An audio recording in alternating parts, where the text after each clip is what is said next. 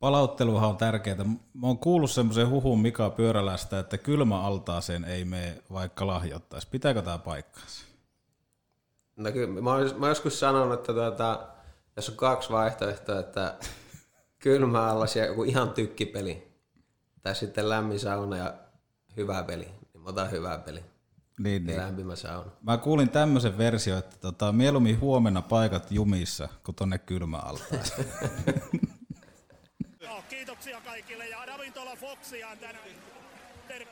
No niin, nyt on vauhdissa sitten jälleen Aaltonen. Siitä on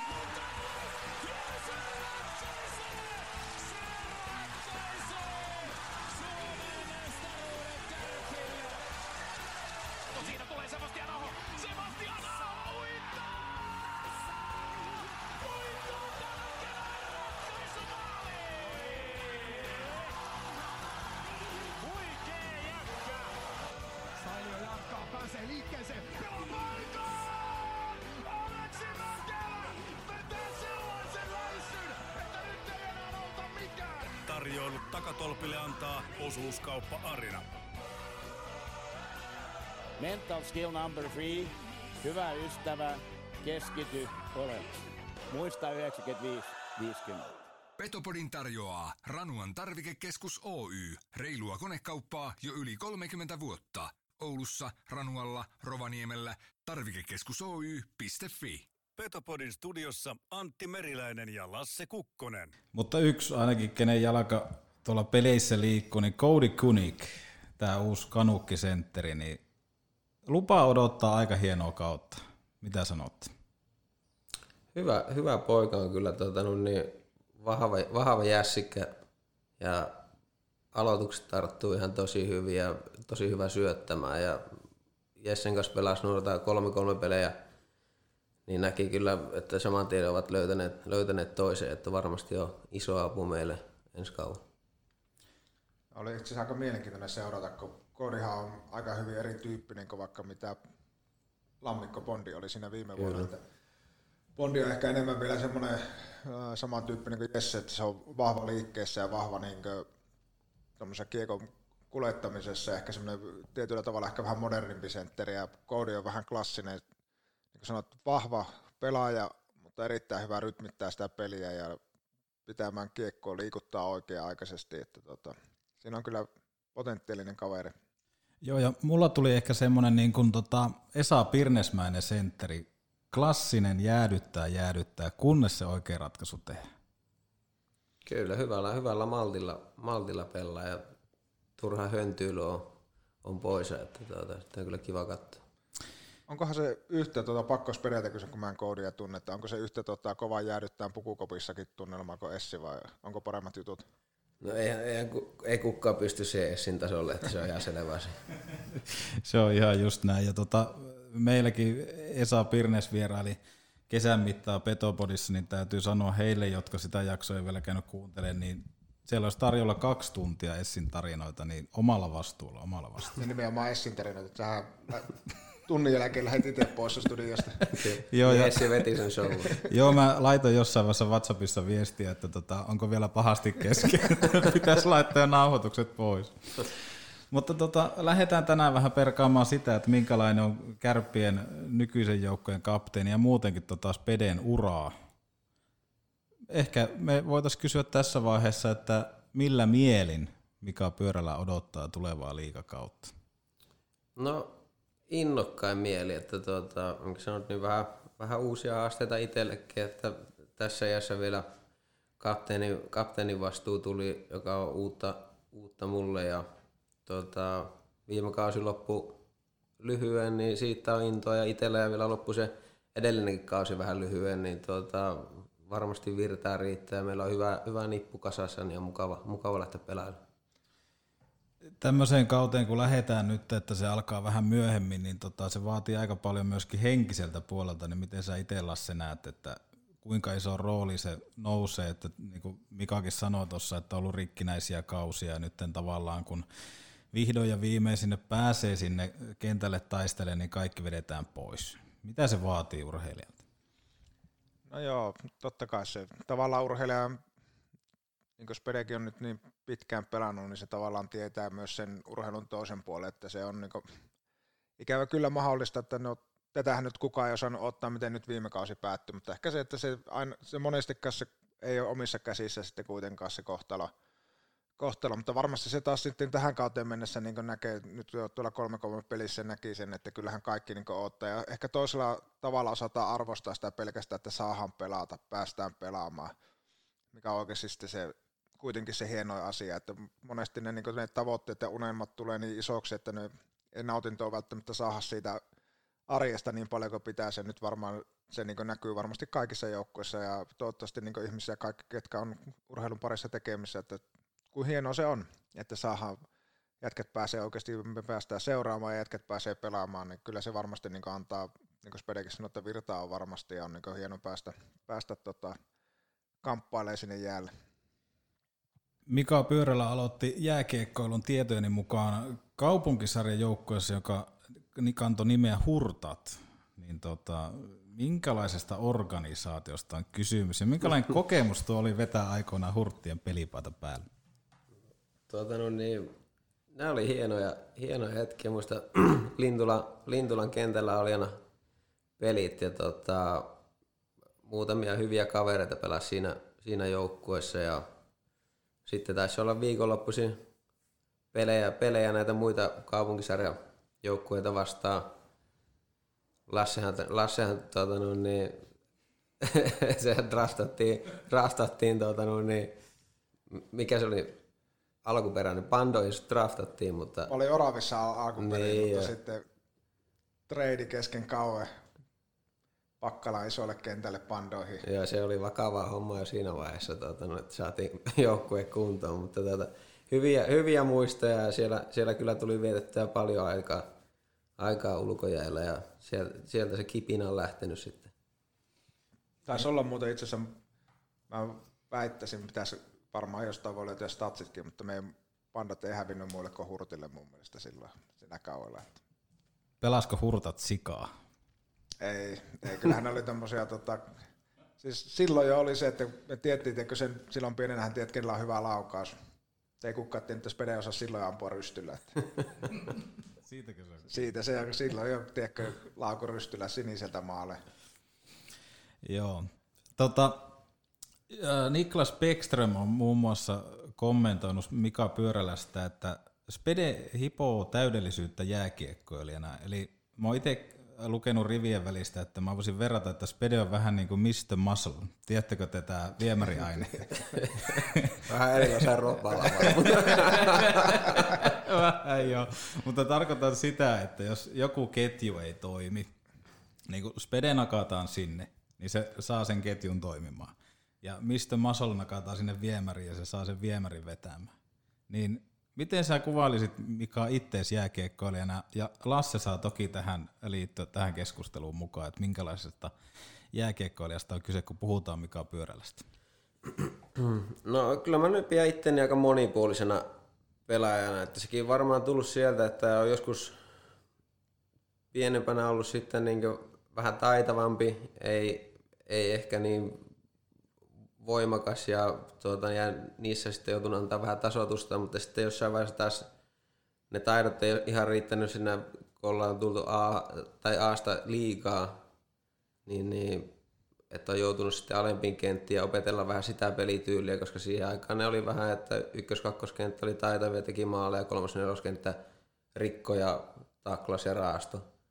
Että jos meinas päästä pelaamaan, niin piti opetella pelaa sellaista pelityyliä, ja siihen meni jokunen vuosi, kun mä sitä tein ja sitten pikkuhiljaa pääsi taas niihin yle, ylempiin kenttyihin ja ylivoimaan ja taas vähän erilaista peliä, niin että siltä on jäänyt niitä taitoja, mitä on silloin, silloin joutunut tekemään, että on niin ansainnut sitä peliaikaa, niin se on varmasti auttanut mua niin uralle ja edelleenkin pidän, pidän niistä kiinni, että tuota, vaikka, vaikka tulee sitä ylivoimavastuuta ja tulosta odotetaan, niin en, en näe, että missään välissä sitten sitä puolustuspelistä kätingi. Joo, Spedehan on hyvä esimerkki erittäin niin tasapainosta jääkiekkoilista, niin kuin tuossa itsekin aika hyvin analysoi sen, että minusta hyvä nuorille kiekkoille alueille, ketkä kuuntelee, niin se, että kun se valmentaja laittaa sut johonkin eri rooliin, missä sä oot aikaisemmin ollut, niin se, että sitä ei koetakaan, niin kuin, että no mä nyt en päässyt sinne ylivoimaan, vaan päinvastoin, että hei mä voin opetella tämän ja tästä on mulle hyötyä, että se on positiivinen haaste. Ja niin kuin Spede sanoi, että se on niin tullut erilaista, jokaisen polkuhan on erilainen, käydään erilaisia haasteita. On niitä kasvuun liittyviä, kehitykseen liittyviä, me kaikki ollaan yksilöitä vähän eri aikaa, mutta kun sieltä poimiikin niitä hyviä juttuja ja sitten ne alkaa kasaantua, niin niin kuin Spede on hyvä esimerkki siitä, että sitten pystyy ulosmittaan koko arsenaalin, ei olekaan yksipuolinen, ei tarvikaan olla välttämättä se vasen laita, kuka pelaa ykkösylivoimaa. Hyvä, että on, mutta myös pystyy tekemään. Spede voi pelata vaikka pakkia kärpissä, jos tarvitaan. Sitten tajua ja ymmärtää sen puolen pelistä. Maaliin mä en välttämättä sitä laittaisi, mutta, mutta kaikki muut varmasti hoituu. Ja se on esimerkki vain siitä, että kun niitä haasteita on tullut, niin on kohdattu ne haasteet ja haluttu kehittyä sen haasteen tasolle. Loistava esimerkki, niin kuin varmasti niin yksi niin tavallaan tasapainoisimmista paketeista jääkiekkoilijana, mitä mä oon nähnyt. Pystyy, pystyy niin hoitamaan kaikki roolit ja olemaan myös to, tosi hyvä niissä, mikä on varmasti myös antanut Spedelle sitten niin mahdollisuuksia omalla urallakin päästä erilaisiin paikkoihin. Joo, ja nyt kun miettii itse, kun on katsonut aika paljon teidän otteita tuolla kentällä tässä niin kuin kärppävuosien aikana, niin se rooli, se on tosiaan ollut ihan erilainen koska silloin Palsola Sake ja Antti Arnion kanssa se oli enemmän ehkä sitä niin kuin nolla nollan pelaamista, mutta sitten pikkuhiljaa siihen on kasvettu, siihen on tullut tenkiä viereen ja tällä hetkellä Puljärveä sun muuta, että se on tavallaan niin kuin käynyt ne kaikki roolit läpi, paitsi just sen maalivahin, mistä Lasse sanoi. Joo, en mäkään siihen maalihomma, maalivahin homma varmaan pystyisi, mutta joo, tuo on niin kuin totta, että sillä rooli on vaihtunut, mutta itse, niin kuin Lassi sanoi, että ottanut haasteena sen ja että opetellut, opetellut tekemään sitä, niin se on, se on kyllä kantanut, kantanut pitkälle. Se on niin iso asia, täytyy sanoa Spedestä, että sitten kun se on pelannut itse ne roolit läpi, niin nyt vaikka esimerkiksi kun se on pitkään tietenkin ollut niin iso pelaaja seurassa – tärkeä pelaaja, mutta se pystyy arvostamaan niitä jätkiä, ketkä pelaa niitä. Että se tietää ihan tasan tarkkaan, mitä ne käy läpi. Se ymmärtää, kuinka tärkeää se on, että ne pystyy olemaan niin hyviä siinä omassa roolissa. Ja jätkät kokee sen, että se arvostaa niitä. Ja mikä paremmin taas sitten liimaa sitä porukkaa yhteen kuin just se, että voi niin hyvällä omalla tunnolla sanoa, että hei, että mä oon ollut kanssa joskus tuossa samassa tilanteessa, että, tiedätkö, että, että otat sen haltuun, niin se poikii jotakin hyvää sitten sulle – sulle ja tietää, että se arvostaa niitä jätkiä, ketkä on siinä pienemmässä roolissa, koska se on pelannut itse se sama rooli joskus läpi. Missä vaiheessa sitten Mika Pyörälä alkoi mietityttää se, että perkele, tuleeko tästä jääkiekosta ammatti? No tota,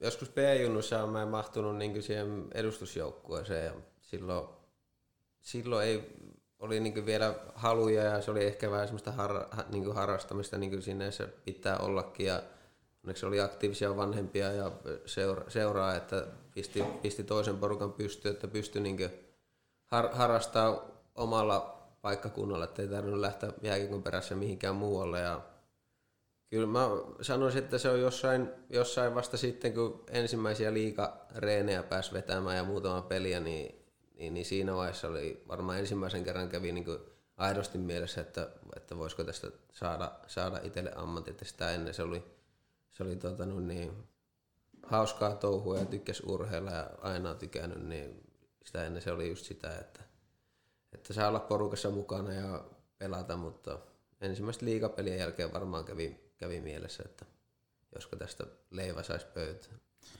Se debyyttikärppi edustuksessa tapahtui 2000-2001 kaudella, kun paha oli palannut liikaan, niin muistatko vielä sen, kun kutsu kävi tuonne edustuksen koppiin? Mu- muista sen ja muista sen, sen jännityksen, että tuli, tuli kuumia ja ei se peli jää välistä, mutta heti seuraavaan peliin niin tuli uusi, uusi kutsu ja tuota, no ei siinä kovin montaa vaihtoa saanut nuori pyörällä pelata, mutta kyllä muistaa vielä ensimmäiset vaihokki sinne, että tuota, siellä oli kaksi aika kivenkovaa pakkia, Kimmo Lotvonen ja oliko Toivonen Marko, joka oli nimi, kahta metriä huiteli molemmat ja kiekko kulumaan ja sinne perään, niin se oli, se oli, tuota, oli jänniä hetki. Muistatko vielä itse Lasse tämän, kun tota, nuoria nälkäinen? Spede tuli. Mm. Ähm, täytyy kyllä myöntää, että en välttämättä tästä ihan ensimmäistä peliä, peliä muista, mutta muistan kyllä hyvin se, ne ajat ja ajat, ja se oli sillä itse asiassa aika mielenkiintoista aikaa silloin, silloin tota, aika paljon Kake varsinkin rupesi niin tuomaan omia junioreita ja sitä just oikeastaan kaikki me 80-luvun alkupuolella syntyneet, niin tultiin niin siihen oikeastaan siihen, voisi sanoa, että 8-9 kuukauden aikana sitten niin tavallaan liikakopin puolelle, puolelle ja tota, hauskoja muistoja niitä ajoita yleensäkin, että nuoret jätkät on vähän niin pitkästä aikaa yhdessä ja ollaankin yhtäkkiä liikajoukkuessa ja sattuu ja tapahtuu, ja jos niin Spede sanoi, että ei välttämättä oltu vielä silloin ehkä fyysisesti sillä liikatasolla, niin välillä vastustajat vähän kookkailta. Toki Kike ja Toivos Marko niin on, onkin aika kookkaita kaveri, mutta onneksi Kike on lempeä jättiläinen. Se on totta. Kyllä. Ja näin, näin taisi olla, että sitten Speden viimeisellä A-junnukautena niin kapteeni C tuli silloin rintaan. Joo, kyllä. Ja silloin muistaakseni tehotilastojen myötä tehtiin niin sanottu läpimurto.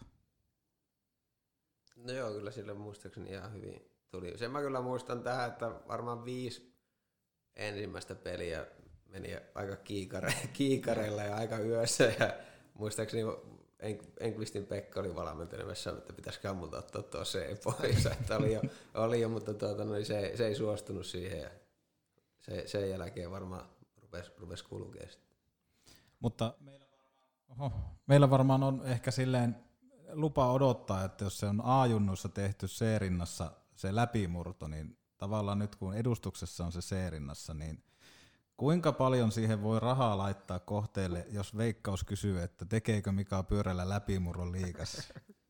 no ei varmaan kivitalo kannata ruveta kiinnittää siihen, mutta tota, no, niin. toivottavasti tulee hyvää ehkäkaus ja sa, totta kai saa pelata hyviä, hyvien kavereiden kanssa, kun on joukkueet täynnä hyviä, hyviä pelimiehiä, niin, mutta en mä näe niin mitään estettä, etteikö sitten tulisi hyvä kausi.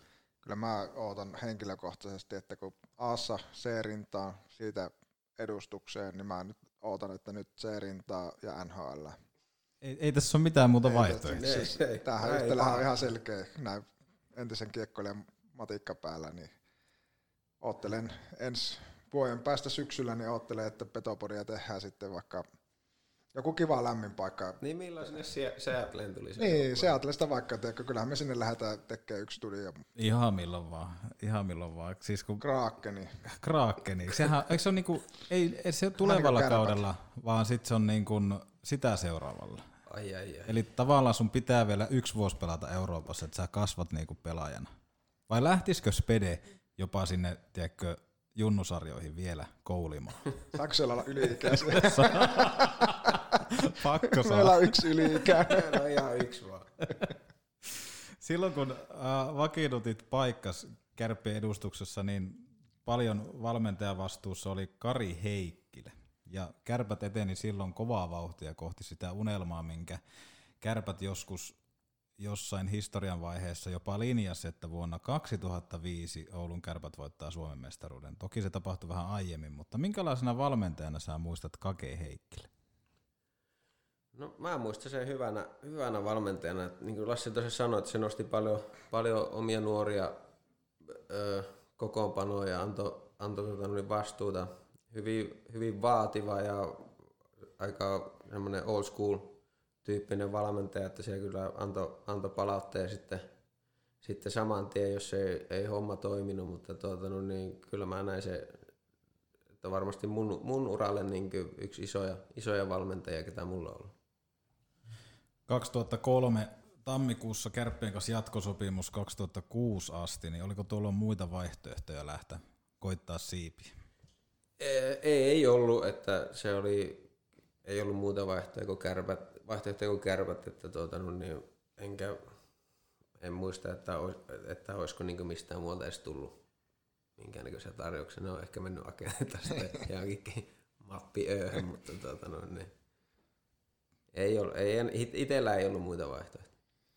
Lasse ei päässyt sitä kokemaan, mutta Petopodi ei olisi Petopodi, jos ei Ari Vallinin nimeä mainittaisi, niin annetaan ne taas mainita Ari Vallinille, mutta sä olit yksi, joka pääsi juhlimaan mestaruutta 2004.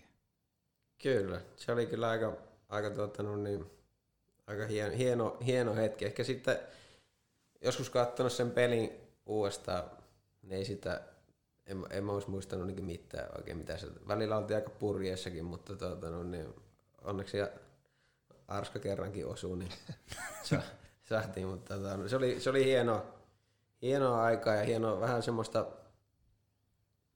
juhlat ja kaikki siihen päälle, niin ei oikein tiennyt edes, mitä, mitä, miten pitäisi käyttää tai mitä, mitä tapahtuu seuraavana. Että se oli vähän semmoista nuorena, nuorena poikana höseilystä. Se on aika mielenkiintoinen tietyllä tavalla niin legendaarinen Ahma-legenda sanoo tuosta, että mä olin silloin muilla mailla, mutta oli mielenkiintoinen, jos ajattelee sitä niin 2000-luvun alkua kokonaisuutena, että jos sanot, että Kakehan oli hyvin selkeä mutta sitä ties mitä se ottaa. Se ei, sitä ei tarvinnut arvailla, että oliko se tyytyväinen vai ei. Meitä oli paljon niin kuin, niin kuin nuoria sitten tavallaan, että pääsitte silloin sitten sillä porukalla kumminkin viemään sitten niin loppuun asti, mestaruuteen asti seuraan, mikä oli kumminkin neljä vuotta aikaisemmin ollut vielä Divarissa. Niin onhan se aika huikea niin tarina ja sieltähän on tosi paljon niin itse asiassa vieläkin kavereita sitä 2000-luvun alusta niistä joukkoista jäänyt. Niin kuin, myös niistä, ketkä tuli niin tyyliin tenkit tai mylit tai kaikki nämä, ketä tuli, niin on jäänyt niin ystäviä sitten tänne asti, vaikka saattoi olla 10-15 vuotta niin välissä, että on oltu muualla maailmassa. Että se varmaan aika huikea, just niin kuin sanoin, että varmaan se fiilis on ollut just semmoinen, että ei oikein tiedä, miten päin tässä pitäisi olla ja mihin mennä. Kyllä joo, että siinä, niin kuin, just että aika lailla sama ikäluokan kavereita, niin sama henkisiä, niin tuota, että on, ystävyys on säilynyt tosi monen kanssa ja sitten just kun näkee pitkästä aikaa, niin aika lailla samasta ne jutut lähtee liikkeelle sitten ihan automaattisesti, että tuota, no niin, samoja, samoja vanhoja juttuja käydään läpi ja muistella. Samalla se pysyy tavallaan, mä luulen, että se vahvuus oli siinä, että meillä oli reenissä tosi kova keskinäinen kilpailu. Tosi niin kuin, niin kakehauke vielä lietso sitä hyvällä tavalla siitä. Siellä mentiin tosi lujaa niin reenissä keskenään, mutta se varmasti niin kehittikin sitten tosi paljon kaikkea, että ei siellä hirveästi niin reenissä välipäiviä veelty tai niin armoa annettu, että jos paikka oli spedejä vettää poikittaisella selkeä, niin todellakin veettiin poikittaisella selkeä. Että tota, eikä, mutta ei niistä myöskään jäänyt mitään semmoisia, että siellä olisi niin sitten, että no, on aika tympeä jätkä, kun teki no, päinvastoin ylös ja sitten se veti seuraavassa paikassa, niin samallaan takaisin. Joo, kyllä sillä aika, välillä aika suruttakin tuota, no niin veeltiin, mutta tosiaan kamppailtiin ihan tosi paljon, että ihan järjestää reenit oli niinku melkein kamppailua vaan ja tuota, semmoista kilpailua, että se varmasti kyllä kasvatti, kasvatti ihan jokaista nuoria ja vanhoja pelaajia. Mm. Ja siinä on ollut semmoista tavallaan pihapelimeininkiä, tiedätkö, että kun se on kaikki puoltanut kuitenkin yhteen hiileen, mutta halutaan, halutaan voittaa ja mennä eteenpäin. On, on, ja sitten just mitä Lassikin sanoi, että sitä ei jäänyt sitä kaunaa, sille vettiin sillä kentällä, ja sitten ehkä kun koppiin tuli, niin jos jollain oli vähän hernettä nukassa, niin vähän naureskeltiin vielä siinä seuraava viisi minuuttia, ja sitten se, se mökötys oli ohi, että tuota, niin sitten, vaan, sitten oli ne unohdettu, ja jatkettiin seuraavana päivänä uudestaan. Siitä jäi se, mikä mun mielestä on niin suuri juttu, niin tavallaan niistä jätkistä sitten ties myös, että kun mennään playeripeleihin ja sitten kun välillä, varsinkin ehkä silloin vielä, niin pelit saattoi mennä välillä vähän fyysisemmäksi, niin sen tiesi, että nuo jätkät ei ainakaan lähde tuosta viereltä mihinkään. Vähän niin että sitten jos tässä pitää niin kuin, ruvetaan tönimään ja vääntämään, niin sitten väännetään ja otetaan vaikka porukalla sitten selälle itsemme, mutta että kukka ei lähde linjasta pois. Ja se varmaan kantoi sitten, niin se, se kuitenkin oli vähän erilaista se lätkä silloin 2000-luvun alussa kuin mitä se nyt on. Että tota. Ja, tota, oli, eikö Kakella ollut se minuutin jäähy? Oli. Että se on tuota, no niin harmaalla alueella, että minuutin jäähyä pystyisi antaa, mutta pelissä ei tule jäähyä. mutta itse asiassa kun niitä pelejä katsoo, niin aha se edelleen muistan, kuka, Jans no, ei Snope, kun tota, mikähän nyt tuli ihan aivopieru, mutta siis IFKta vastaan tota, Kimmo Kuhta tekee maalin ja tota, tämä tsekkiläinen pelasi numerolla 2-3 vai kukahan oli? Stepanek. Step, Stepanek, justi. Roikkuu, tiedätkö, kun viimeistä päivää, viimeistä päivää se Kuhta lähtee maalin takaa kiertämään, se roikkuu siellä, se tulee P-pisteen kanssa, roikkuu siellä, ja sitten se saa vietyä niin kuin Niken sivuttaisliikkeeseen ja nostaa kiekon kattoa, ja se roikkuu vieläkin. Tuomari katsoo vierestä, eikä näe mitään mukaan. Niin, peli oli erilaista silloin, silloin ja tota, mutta varmaan se, niin kuin sanottiin, kyllä me sitten reenattiinkin myös tuota puolta, niin, että ei, niin just, että ei todellakaan reenessä, että jos nämä koukkasit tai kamppasit jonkun, niin Kake ei todellakaan viheltänyt pilliä ja sanoi, että hei, että Riikka ei vaan sen ylös ja me ottaa se kiekko takaisin itselle. Ja ne oli vielä just jotain yksi yksi reenejä ilman maalivahtia kulmassa. Että Eikä, eikä, eikä niistä kyllä kukaan mussuttanut. ei, Sitten, että, sen ties, tavallaan pelihenki oli hyvin selvä. Kyllä. Hi, uh, I'm Peter Tenkrat, and I'm listening Petopodi. Mönkijät kesän töihin. Euroopan suurimmalta Polaris jälleenmyyjältä. Katso lisää tarvikekeskus Oy.fi. Pakkaustarvikkeet joka tarpeeseen. Lapin myyntiukko.fi. Yksi mieleenpainovimmista ketjuista on pyörällä viuhkolla Tenkrat ja taisi olla 2005 kovimmassa vauhdissa, niin kauanko se kesti Kari Jaloselta hoksata, että hei nämä kolme pelaajaa voisi pelata yhdessä aika hyvin? Kuinka kauan Kojo joutui sillä heinäpää tyyppisellä katsella katsoa päältä ja tajuta, että okei, tuo sopii tuohon ja tuosta toi mistä Muscle laitetaan tuohon ja aletaan rokkaamaan. Mä itse asiassa muista, missä vaiheessa meidät sitten laitettiin. Joku, joku, joku Stenkka sitten joskus sanonut, että se, se oli kuitenkin aika, aika niin myöhään keväällä, että vähän ennen playereita vasta. Mutta mulla ei ole niin jotenkin jäänyt yhtään mielikuvaa, että missä vaiheessa se oli. Mutta siinähän oli niin Tenki ja Piku oli pelannut pitkään mm. niin yhdessä, niin siihen oli niin ihan tosi helppo mennä. Että, tuota, tois, toisella lailla vauhtia ja jalkoja enemmän kuin laki sallii ja sitten pikun, pikun pelipää ja tuota, syöttötaito, niin mun tarvinnut olla mukaan. Ilmestyä paikalle.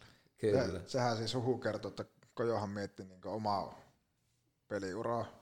Sehän näki, että Piku Kojo ja Spede Kimu. Kimu. Kimu. Molemmilla ihan rautainen rysty. Siis sehän on ihan niinku... Tämä kokeminen tähän rystiin. No, siis, mutta se on, se on, niinku, se on niinku mun mielestä niin pöyristyttävä hieno, hieno laukaus. Että. Mutta sitä mä ajattelin, en tiedä onko Tenkissä ja Suikkasessa sitten kauheasti samaa. On ne kyllä aika härkää. On ne jässiköitä, On aika jässiköitä. On siinä joku tämmöinen On siinä joku. siinä. Jälämäärä, eikö ne Jäljellä, niin. kyllä, onhan siinä. Oh, aihiohan siinä oli. se. On, on. Mutta mua kiinnostaa, äh, kun Lasse koko ajan menee tuohon rystyyn, niin minkä takia lonkkarysty ei missään vaiheessa ollut niin kuin läpimurtoväline sulle? No, varmaan liittyy aika paljon tuohon, että tuommoiset niinku oikeasti vaikeimmat asiat sen kiekon kanssa, niin ei mulla muutenkaan liittynyt mun läpimurtoon millään tavalla. Ja nyt kun rupesi miettimään, niin se on varmaan aika vaikea toteuttaa lonkkaa rystyyn lämmin. Mutta Pitäisikö koittaa joskus? Ei, siitähän me saadaan niinku yksi mielenkiintoinen pointti seurattavaksi tälle kaudelle, on lonkkarysty. Kyllä. Olisi hieno nähdä joku pelin loppukohta, muutama sekunti jäljellä, kun se lähtee ro- roimaseen sieltä. Todellakin. Matka päättyi Kärpissä hetkeksi kauden 2006-2007 jälkeen, kun kutsui Ruotsi ja Tim Roo. Parin Suomen mestaruuden jälkeen niin oli varmaan jo aika lähteä hakemaan uusia haasteita. Niin mistä tuo Tim Roo sitten tuli, tuli tota mieleen, että lähdetäänpä tonne kokeilemaan? No tota, ja mä olin päättänyt jo silloin, silloin tuota, no niin, että kun tämä sopimuskausi loppuu, että mä haluan johonkin, johonkin ulkomaille. Että Suomessa muualle ei, en halunnut eikä mun mielestä kannattanut lähteä. Ja, tota, sitten ruvettiin, se Ruotsi, Ruotsi kiinnosti ja siellä oli eniten kiinnostusta mua kohtaan. Ja Timrolla oli se kausi, kausi tuota, no niin, ne, ne pelasi hyvää, hyvää lätkää ja siellä oli suomalaisia paljon ja ne ty, tykkäsi ni, ni, niistä tuota, no niin, pelaajina ja niin kaukalon ulkopuolellakin siellä ja kuulin niiltä sitten hyvää, hyvää juttua siellä ja niilläkin oli mahdollisuus, mun mielestä ne hävisi, olisiko ne väli, välierissä vai missä ne sitten tipahti sinä, sinä vuonna, niin se jotenkin jäi sen, että kuitenkin suht pieni, suht pieni paikka ja tuota, niin menossa, menossa ylöspäin, niin se, se mua kiinnosti. Pakko kysyä, että minkälaista osaa siinä sun päätöksessä näytteli jo legendariseksi muodostunut kiinalainen ravintola? Kiinalainen, ravi, kiinalainen ravintola. Tota, hyvää ruoka oli ja kuulemma ihan hyvää meininkikin oli sen jälkeen. Että, tuota, no, niin, hyviä juttuja olin kuullut sieltä, niin pakko olisi mennä katsomaan. Mutta itse asiassa nyt ihan vakavasti, tota, asuitteko, tai asuitko silloin, asuitteko te siellä niinkö itse Timrossa vai olitteko te Sundsvallin puolella? Miten silloin oli joukkue Öö, mä, mä asuttiin Sunsvallissa. Kun Timro, eikö se ole aika niin Timro, pieni? on, Timro on pieni paikka. Se on, no jos näin karikoidusti, niin Oulu ja Kempele. Että Kempeleissä olisi niin se joukkue. Ja totta kai Sundsvall on nyt pienempi, pienempi kaupunki kuin Oulu, mutta tuota, no, niin siellä oli vähän enemmän tekemistä ja se kuitenkin se meni se vartti, kun ajo, ajo sieltä hallille. Ja siellä meitä oli muutama suomalainen, joka asui Su- Sundsvallin puolella, ja sitten muutama, joka asui Timrossa aika lailla hallia. Ja suuri osa sitten ruotsalaisista pelaajista asuu Sundsvallissa. Kun siellä oli, sanoitkin tuossa, että paljon suomalaisia, mä katsoin tuohon Pärssinen Haal, Lotvonen, se iso Lotvonen ja Lehtonen, Mikko, Mäkiaho, Kokko, Koskinen, Tenkrat, koska mä lasken Tenkin suomalaiseksi, niin kuinka paljon tämmöistä äijien kanssa lähdetään pahan tekoon sitten, kun ollaan ulkomailla? Kaukalo- kaukalo jos- ulkopuolella. Niin, joskus jos sattuu, sattu tuota, no, niin sauna lämpeen, niin saattoi vähän venähtää, mutta tuota, no, niin, ää, siellä oli hyvä ryhmä, hy, hyvä ryhmä. Ne ruotsalaisetkin otti meidät tosi hyvin vastaan. Siellä oli Koskisen Kalle joka, ja Kokon Pete, joka puhui ihan täyden, täyden ruotsia. Tuota, no, niin itsekin siinä yritti rämpiä ja opetella sitä ja jonkun verran sitten ymmärsikin loppupeleissä, mutta siellä oli tosi hyvä, tosi hyvä henki ja ne otti suomalaiset hyvin vastaan. Ja Fin, Fin Femmalla me vedettiin viisi suomalaista oli kentässä ja minä oli Pärssinen ja sitten siinä oli Kokko ja Koskinen tai Kike oli pakkina, että tuota, sa- saatiin, saatiin vähän siinäkin ehkä välillä vähän valmentajalta vapauksiakin enemmän, enemmän mitä ruotsalaiset, että jos ei, ei tuota, coacheen jutut oikein tuntunut meistä hyvillä niistä suom- suomalaisista, niin pistettiin niitä vähäsen, vähäsen viilattiin me, meidän pelityyliin sopivaksi. Kuinka paljon nyt jo itsehän kaikkina niinä Ruotsin vuotena, eikä sinä yhtenä, niin sopeutunut siihen pelityyliin ollenkaan, mutta että, Mistähän johtuu? en tiedä. Todennäköisesti pakkiparista. niin. Tota, niin, minkälainen se muutos oli, kun menit Ruotsiin ensimmäinen vuosi, eka vuosi niin Oulustakin poissa ja vähän ulkomaalaisena erilaiset ootokset, hyviä niin kausia Suomessa ja Oulussa, mutta totta kai se lähtökohta on niin erilainen ja pelityyli on kuitenkin erilainen, varsinkin ehkä silloin oli Ruotsissa vielä erilaisempi kuin Suomessa, en tiedä, kyllä se nykyäänkin on, että, mutta niin sillä, että oliko siinä, tuntuuko itsestä, että pääsikö siihen helposti kiinni siihen kulttuuriin, pelikulttuuriin, ei nimenomaan niin jääkiekon osalta, vai tuntuuko, että oli, kuinka paljon siinä auttoi suomalaiset? No, no mä sanoin, että aika tosi paljon auttoi. Että no, se, sanoit, että niin ulkomaalaisena tuut ulkomaalaisvahvistuksena, niin tietenkin odotukset on eri, ja se oli vähän niin kuin se yksi juttu, mitä mä lähtin sitten hakemaankin, että halus aina ollut oman kylän poika omassa seurassa, niin tuota, halus vähän haasteita ja nähdä, että miten, miten pystyy niitä, niitä käsittelemään. Ja, tota, totta kai siellä on erilaiset toimintatavat, että siellä on välillä vähän jettekivaa ja niin poispäin, että välillä, välillä tuntuu, että siellä voisi vähän, vähän enemmän, niin kuin, mihin tottunut itse suomalaisena, että joihinkin asioihin tarvittaisiin vähän, vähän tuota, no niin, kovemmalla käellä, eikä aina löytäisi mööttejä ja keskusteltaisiin niin, niin paljon niin kuin turhan päivästä, että sitä olisi voinut vähän yksinkertaistaa, mutta paljon se auttoi, että esimerkiksi just kun sa- saatiin pelata suomalaiskentällä, niin me pystyttiin niitä keskenään sitten vähän sen viilaamaan. Kyllä. Tämä ei ollut Kake Heikkis-tyyppistä tai Kojo-tyyppistä kootsaamista välttämättä. Ei ollut, että kyllä siellä vähän enemmän oli silkkihansikas kädessäkin. Mutta tavallaan tuohon iso ero sitten kotimaiseen liikaan ja sitten ennen kaikkea se, että kun Oulussa on pelattu, niin matkat on pitkiä, mutta käsittääkseni Ruotsissa aika paljon lähetään jopa saman päivän aikana kuin itse peli on. Toki riippuen alueesta, mutta tämä on vähän poikkeuksellista, jos vertaat, miten Oulussa toimit.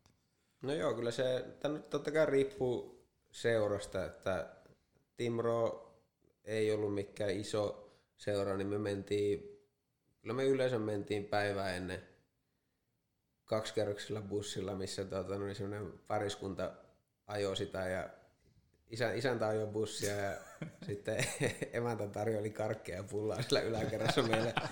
tuota, että, Kampanainen. Joo, oli, Kampanainen. oli, ne oli hyviä, hyviä reissuja, mutta tuota, no niin, se riippuu seurasta. Esimerkiksi Göteborgissa sitten lennettiin omalla koneella samana päivänä, että on siellä totta kai välimatkat pitem, pitempiä. Ja sitten Luuleossa taas mentiin taas niin saatettiin mennä pelipäivänä, mutta jäätiin sitten yöksi pelin jälkeen ja tultiin seuraavana päivänä vasta pois. Tuohon kuulostaa kivalta tommonen, tiedätkö, jotenkin, että siinä on tommonen isä, joka ajaa bussia ja sitten siinä on vaimo, joka tekee siellä. Siinä on vähän semmoista, tiedätkö, paluuta sinne junnuputkeen. On, ja sehän on se lyhyt kokemus, mitä itsellä on Ruotsista, niin onhan siellä tosi vahva just tämmöinen yhteisöllisyys siinä seuran ympärillä. Ihmisiä, että siinä on aina ihmisiä ympärillä, ketkä niinku just tekee tuommoista niinku vähän semmoista junnuseuratyyppistä toimintaa, plus sitten fanit on tosi paljon enemmän mukana siinä toiminnassa ja seurankin puolella otettuna, että se yhteisöllisyys ja semmoinen vuorovaikutus toimii paremmin. Miten koet muuten ehkä Timron vuosia, jos nyt sitä pätkää ajattelee tähän, kun kävit tuossa vähän aikaisemmin läpi, että tietyt niin ne haasteet on kasvattanut ja opettanut. Mitä koet, että sieltä jäi ehkä pelaajana niin itselle isompana ehkä oppina tai hoksaamisena tai kehityksenä niin taas sitten, kun lähdit seuraavaan osoitteeseen?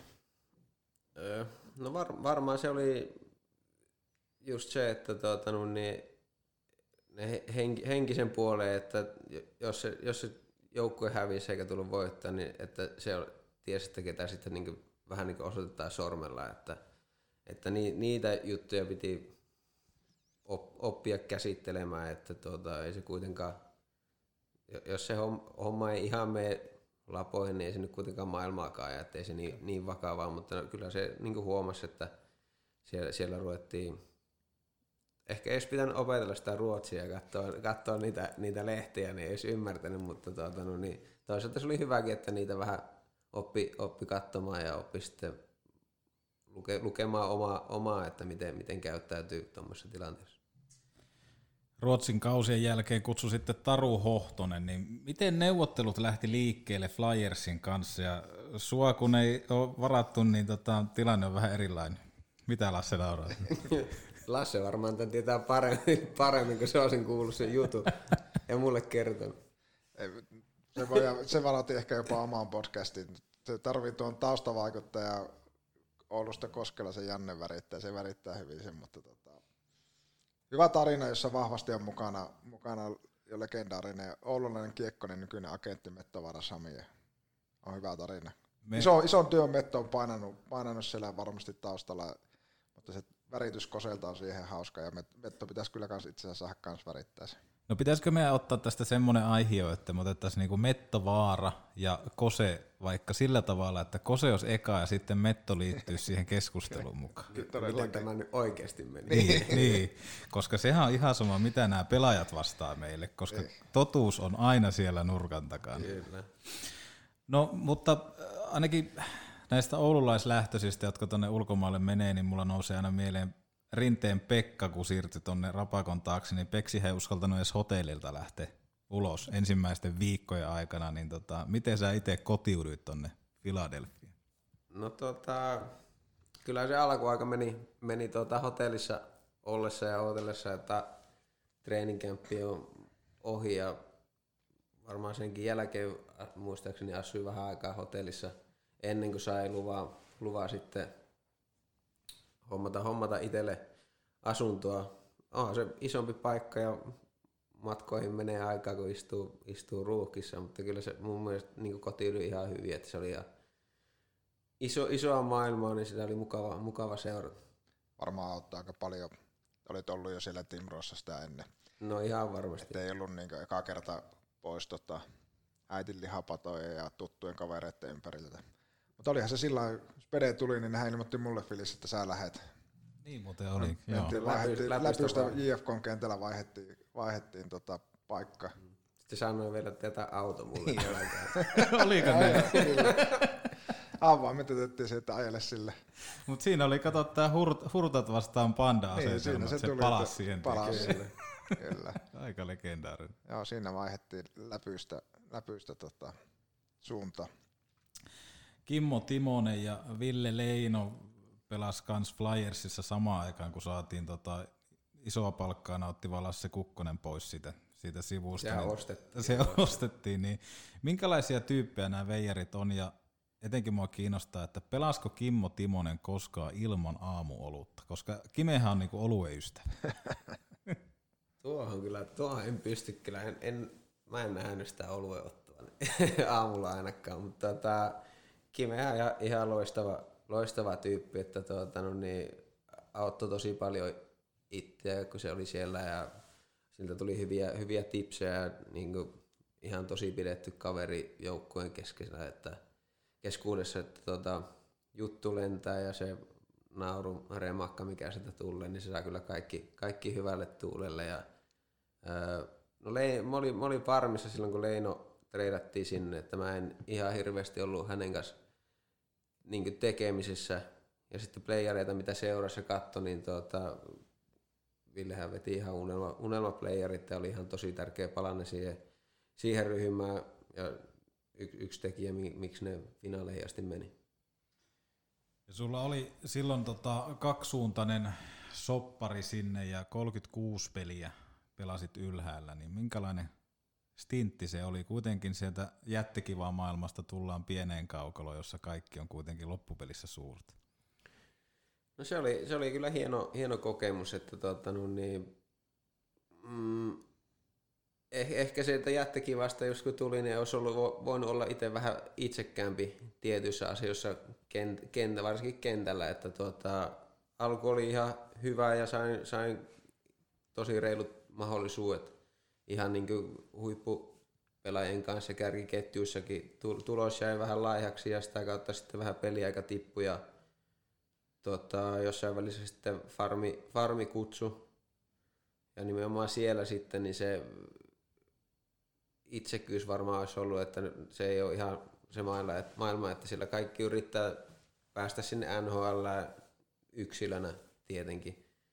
Niin se joukkuepeli siinä vähän kärsii ja kun on itse tottunut semmoista pelaamaan, niin se, on, se oli vähän, siihen olisi pitänyt ehkä pikkusen, pikkusen tuota, no niin muuttaa, muuttaa omaa, omaa juttua. Ja sitten harmillinen viimeisessä runkosarjan pelissä solisluu poikki ja kausi siinä ja sitten jää, jää kuntouttelee sitä playereiden ajaksi sinne ja huomata, että sieltä olisiko ollut neljä, viisi kaveria, jotka farmissa pelasi, niin pääsi pelaamaan playereita sitten Flyersin kanssa, että vähän huonoa, huonoa tuuria, mutta tuota, no niin se, semmoista sattuu joskus. Ja, mutta ei jäänyt niin mitään, mitään jossiteltavaa kuitenkaan omasta mielestä.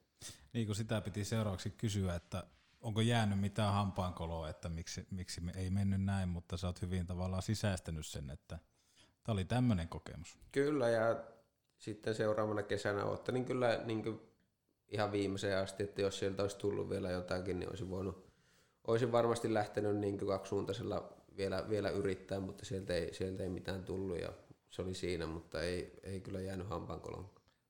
Niin kuin Spede sanoi tuossa pelaajat, ne tiedän niin itsekin tavallaan se ajatusmaailma, ja se on varmasti ihan oikein, mutta onhan siinä niin monen sattuman summa, niin kuin Spedekin sanoi, sillä lähti hyvin, se sai paikan sieltä ylältä, sai luvan hankkia asunnon, mikä on jo se merkki, että seurassa ajatellaan, että saa olla. No sitten teillä sattui joukkue pelaamaan sitten huonosti siinä, ja tuli valmentaja vaihos, ja sen jälkeen sitten uusi valmentaja oli ollut pikkusen aikaa, ja sut laitettiin sitten alas, niin tavallaan se niin kuin, siinä on monen sattumien summa. Sitten jos sanot, että no sitten todennäköisesti olisi tullut vielä ehkä uusi mahdollisuus playereissa, mutta sitten oli taas Solisluu-paketissa. Että, niin kuin sanottu, kiekko-uralla on paljon asioita, mitä sattuu, mihin ei voi itse vaikuttaa, niin niitä on tietenkin turha jossitella, kun se tunne, että on tehnyt parhaansa siinä tilanteessa, niin se on, sen kanssa on sinut, mutta niin tällä, aina kun ulkoapäin katsoo sitä, ja nyt kun katsoo itse Speden tilannetta, niin onhan siinä semmoinen tietty, että mitä olisi voinut käydä, että jos Stevens ei olisi saanut kenkään, niin todennäköisesti se sun, niin tavallaan se siima olisi ollut pitempi mm, ennen kuin olisi laitettu alas. Uusi coachi tuli, ei tullut heti onnistumisen, se haluaa muuttaa joukkojen suuntaan, niin se haluaa kokeilla sitten muita pelaajia siinä, mikä on taas hänen roolissaan ihan ymmärrettävä ratkaisukin. Mutta te tuttu val- tai valmentaja, joka tunsi kumminkin vähän pitemmältä ajalta, niin olisi varmaan antanut sitten sen, ehkä tarvitaan viikon kaksi ekstraa siihen, mm. että olisi päässyt taas, jos saanut ehkä se yhden onnistumisen, mikä olisi sitten taas antanut vähän lisää lisää aikaa, että sehän tuolla on, että kun sä NHL maailmaan meet, niin jos et sä oo ala Kimmo Timonen tai Teemu Selänen, niin sun pitää pystyä niin todistamaan koko ajan se sun, niin kuin, että sä saat sen paikan, kun sä meet sinne niin kahden sunan sopimuksella. Totta kai nuo jätkät on ansainnut sen omalla pelityylillään ja pelaamisella, että ne, niillä on se, mutta just se, että se siima on niin tosi lyhyt, että siihen otetaan joku toinen sitten, niin kuin, jolle annetaan se mahdollisuus.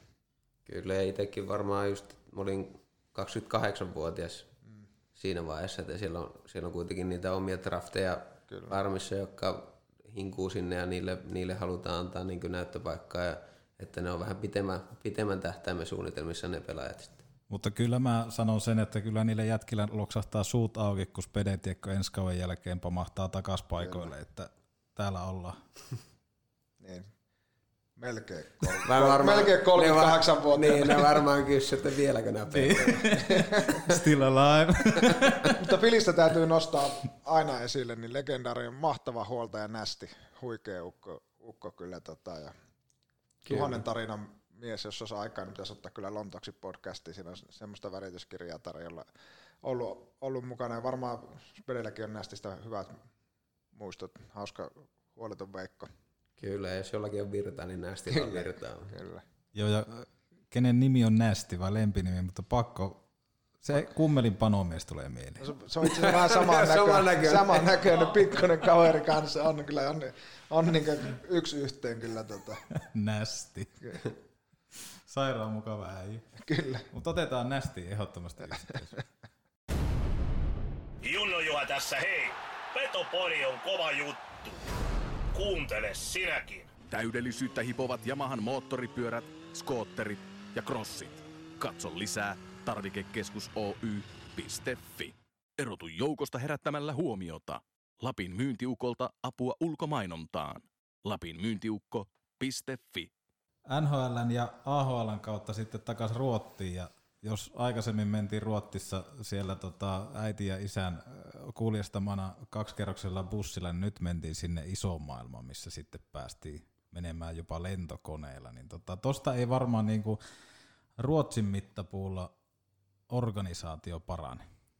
No e- en usko, että tuota, no, niin kyllä siellä oli tuota, no, niin viimeisen päälle hoidettu ihan, ihan kaikki ja kaupunki oli ihan, ihan loistava, että siellä on kyllä hyvät, hyvät puitteet olla jääkeikkoilla. Eikä varmaan itse asiassa, nyt täytyy kyllä sanoa, että ehkä muutama KH-seura pois lukien, ei varmaan Euroopassa paljon ammattimaisempaa organisaatiota ole kuin mitä Frölunda on.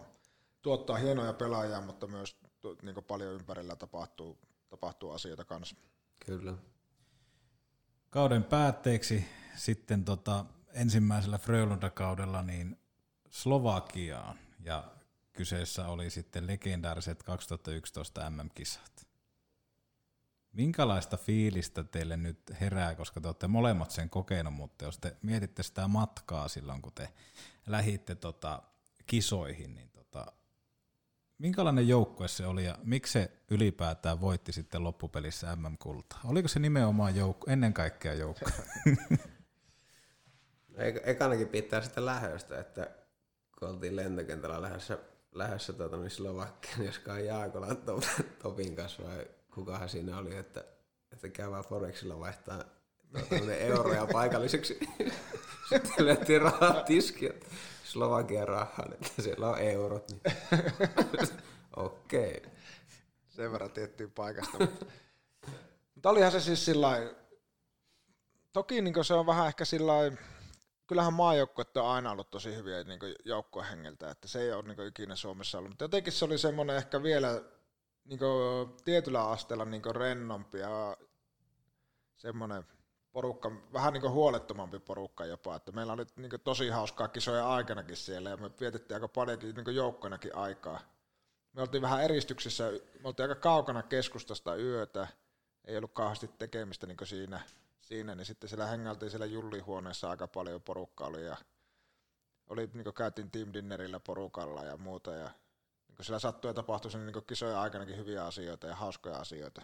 Että kyllä varmaan olisiko se sitten se ollut se juttu kuitenkin. Niin oli, kyllä itselläkin jäi se mieleen, että siellä oli ehkä niin ensimmäisen kerran, no ei nyt monia kisoja ollut vielä ehtinyt käydä, mutta niin ehkä semmoisia niin vapauksia annettiin pelaajille niin off-ice sitten vähän enemmän, just että päästiin käymään syömään Kyllä. yhdessä ja tuota, no, niin, eikä men, menty millään pikkuporukoilla, vaan oli niin paljon porukkaana aina mukana ja sitten just ne hengailut, hengailut siellä hierojen huoneessa ja värittelyt siellä, niin en mä tiedä, se, se kyllä varmasti yhdistää niin.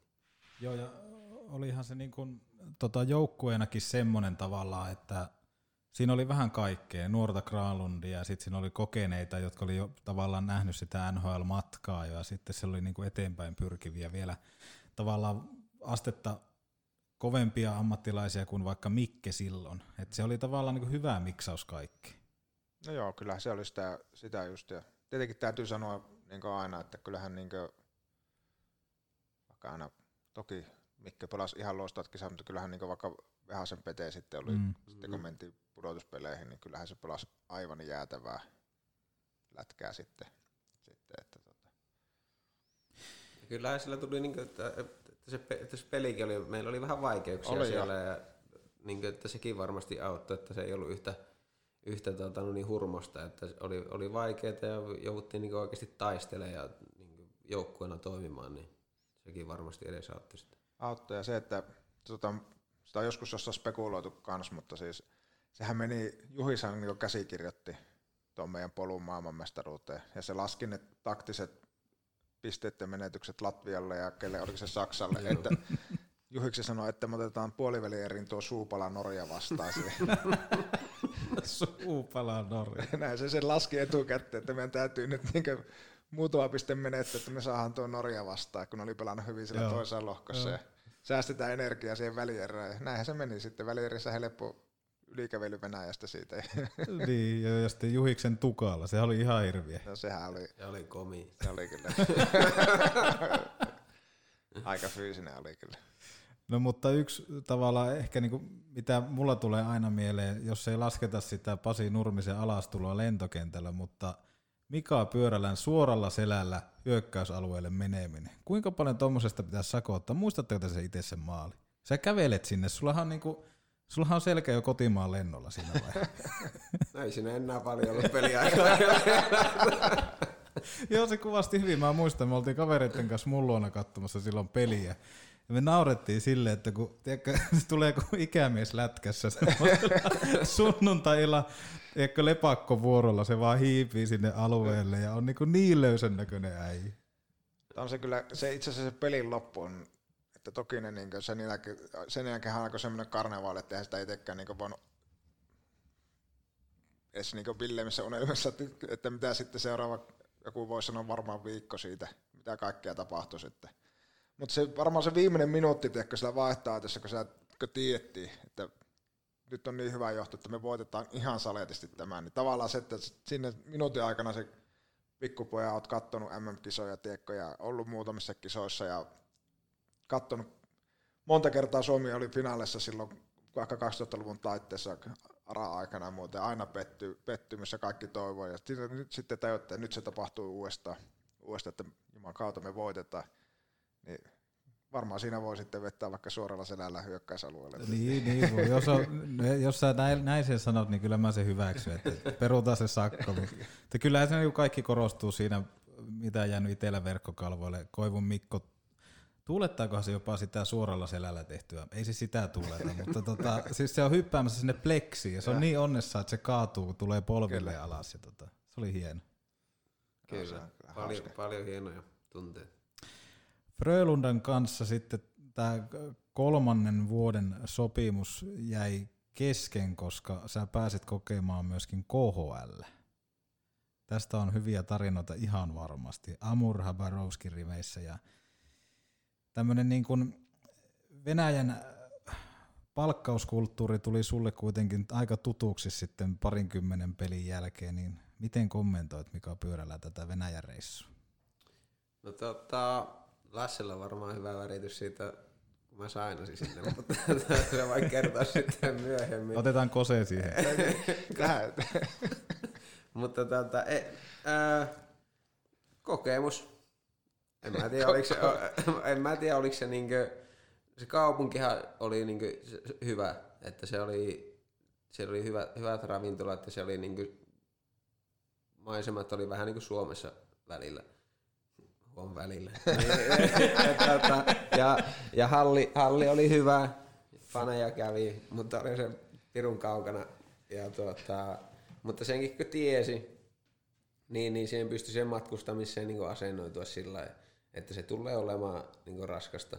Mutta ainakin itsellä tuntuu, että on niin hyvässä fyysisessä kunnossa ja tolla niin, että Jake on tottunut matkustaa tuota, Pohjois-Amerikassa ja Ruotsissa ja Suomessakin, että se ei, se ei niin tullut siellä ongelma, mutta ehkä se siellä myös se itsekkyys sitten kuitenkin niin olisi tarvinnut olla pikkusen enemmän, että siellä ei ehkä arvostettu sitä, että jos olet maskissa ja tulee maali, että, että tuota, versus siihen, että sä teet sen maali.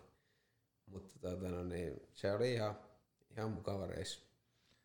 Pakko värittää se Spede-sopimus. Korjaa, jos mä en muista ihan oikein. Ollut jotakin kesää eletään silloin, en tarkkaan muista nyt ihan, tiedätkö, että Jotakin kesää. Siis kuitenkin sitä sanoo.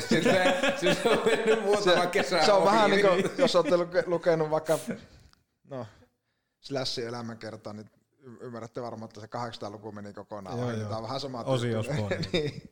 No, anyways, niin sitä kesää, mutta en tarkkaan muista. Me oltiin perheen kanssa reissussa ja me oltiin itse asiassa jossain tuolla kaukana, oltiinkohan me Mauritiuksella silloin ja siellä puhelin toimi vähän silloin tällöin ja tuolla, että ei ollut niin verkkoa aina. Sitten mä en ollut kattonut varmaan johonkin, mulle aika epätyypillinen jopa, että mä en ollut kattonut johonkin yli vuorokauteen, niin, yli vuorokauteen puhelinta. Ja sitten sai, tiedätkö, puhelimeen verkot ja tullut Spedeltä viesti, että hei, että mulla olisi tuota, tuota Amurista tarjous, että, että, että minkälainen, minkälainen tota, paikka ja mitä ajatuksia. Sitten meikäläinen näppäilee siihen, että, tiedätkö, että se on kyllä tosi kaukana, että, että mitä mä olen jotenkin, että mä... Että itse et ainakaan lähtisi. Itse en ainakaan lähtisi ja lähetin ja Spede vasta, että mä lähetin tämän viestin eilen, että mä tein jo aamulla, aamulla sopimuksen, niin mä ostin, että totta kai se on hyvä paikka. Ei helvetti. Väritäpä sekin on hauska sekä silloin loppujen lopuksi, kun nämä sitten joutuit sieltä lähtemään, niin miten se lasakki liittyy, mä en muista sitä, miten se meni, eikö sen pitänyt niin lähteä ekaa? Joo, kato, ulkomaalaiskiinti oli tota... Täynnä.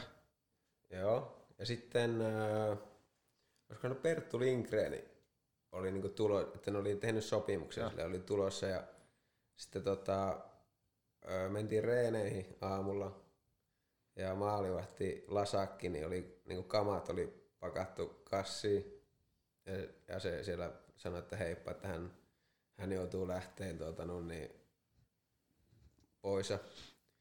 Sitten olisiko, olisiko tullut, olikohan meillä iltareenit vai oliko se niin reenien jälkeen? Niin tultiin, tultiin tuota, no, niin takaisin hallille, niin kamat olikin laitettu takaisin sille ja meikäläisen kamat tuli paketissa, että, että, että pitäisi mennä tekemään tuolla toimitusjohtajan huoneessa, ottaa asia kunnossa. niin jopa niin kuin jokereissa pelannut Jan Lasak, tämä on joo, sama, joo, sama joo. kaveri. Siinä oli mieli muuttunut. Muuten täytyy kysyä, että pääsitkö takaisin sitten vähän tämmöiseen suomalaiseen valmennuskulttuuriin myöskin, että ei välttämättä enää vetty jettekivalla, eikä Jortti no, siellä? oli jo, ei vetty enää jettekivalla, ja kyllä siellä värrän pärinää oli tuota, no niin, suomeksi se kiros vaihtoehto, niin kyllä itselläkin oli vähän korvat punaisena. Hieno mies, hieno mies ennen kaikkea. Jortsu kyllä. muuten pitää kans Petopodiin saada vieraan. Jossain kohtaa. no sieltä tota, sitten tot, Jan Lasakin tilalta lähit pois ja tota, jätit Lasakin sinne maalille, niin tota, suuntasit loppukaudeksi Luuleoon. Ja... Pakko sanoa vielä tähän väliin, että sehän on mennyt siis, Juri kertoi mulle, sehän on mennyt sillä että toimitusjohtaja oli kattonut tehot kuka ulukkari lähtee. Ja ollut eka, että tuo lasakki lähtee, sillä on nolla plus nolla. Sitten joku oli sillä, että ei me voi laittaa, että se on meidän ainut molari. Että joku, joku, niin, joku muu täytyy lähteä nyt.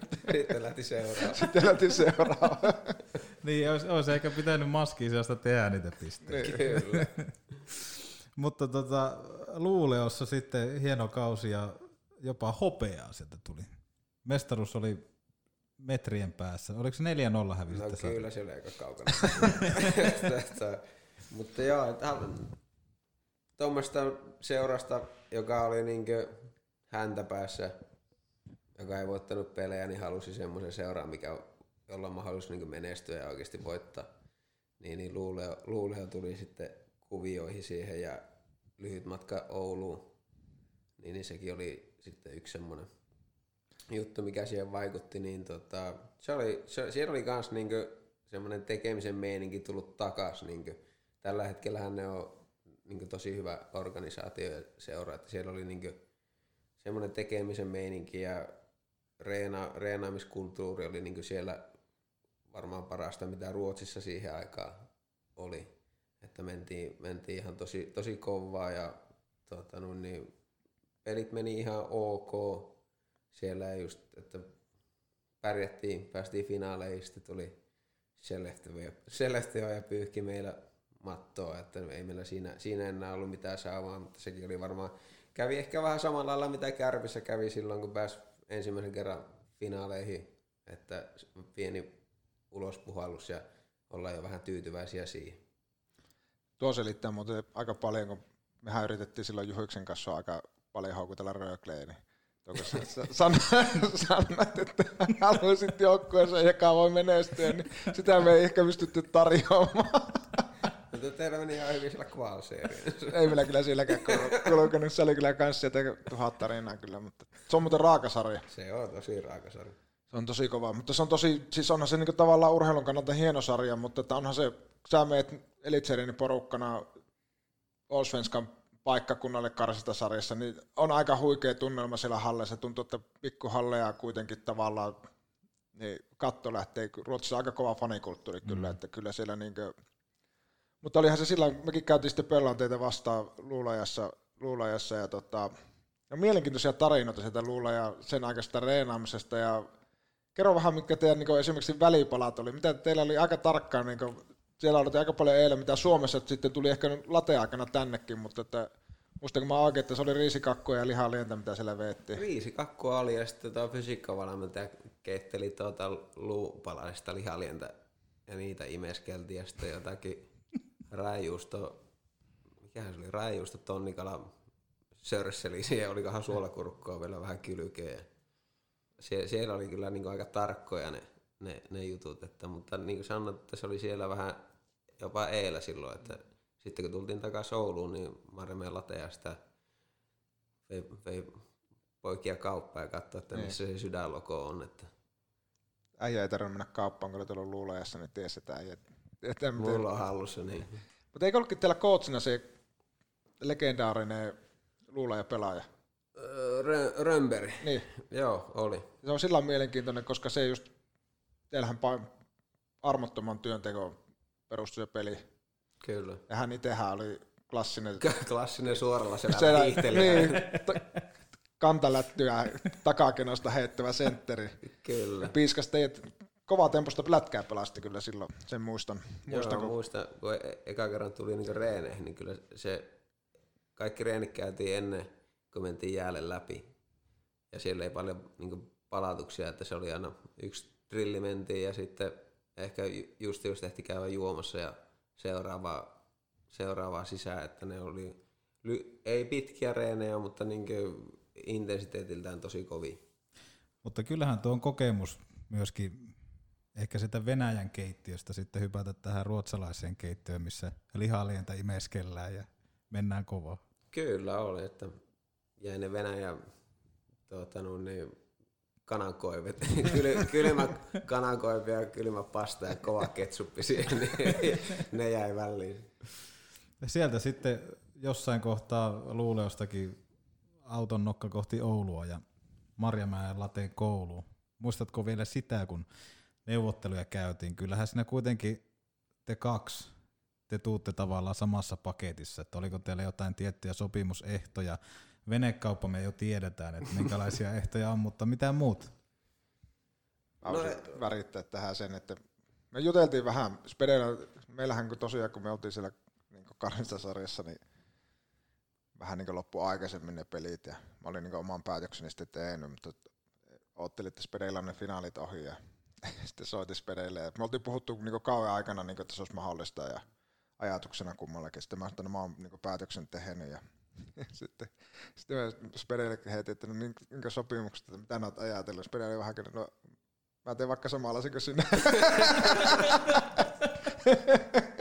sitten, tätä, lähdetäänkö me sillä sitten neuvottelemaan, että tehdään samanlaiset.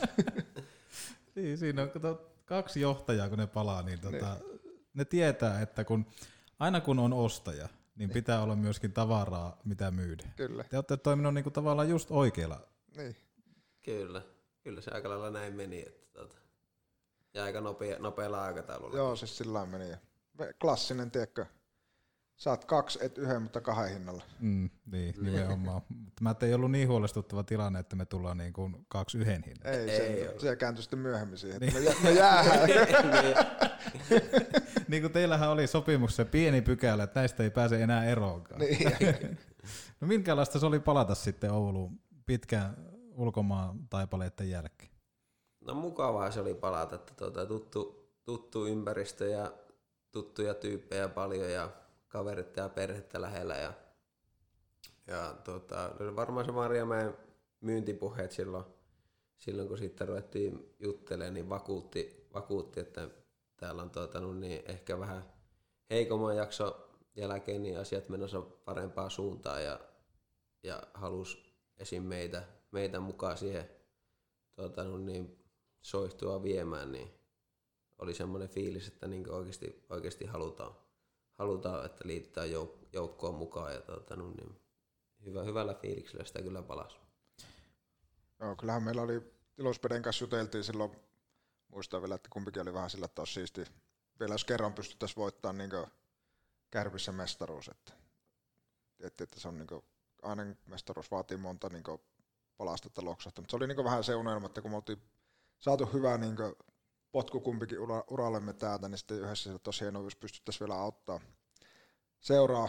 Ja sitten koettiin myöskin aika vahvasti, että on niin hyviä pelivuosia kummallakin, niin kuin, että vaikka oltiin jo, oltiin jo pelattu, mutta sillä että ei oltu vielä, niin kuin, että oli vielä pensaa tankissa niin sanotusti. Niin. Mutta tietenkin se, että sitten kaikki meni niin hienosti, että se toteutui heti, niin oli mahtavaa, mutta se niin oli tavallaan se ajatus oli, että yritettäisiin vähän saada tota, fiilistä nousemaan ja tekemistä nousemaan ja päästä nauttimaan itse siinä samalla sitten niin mahdollisesta menestyksestä.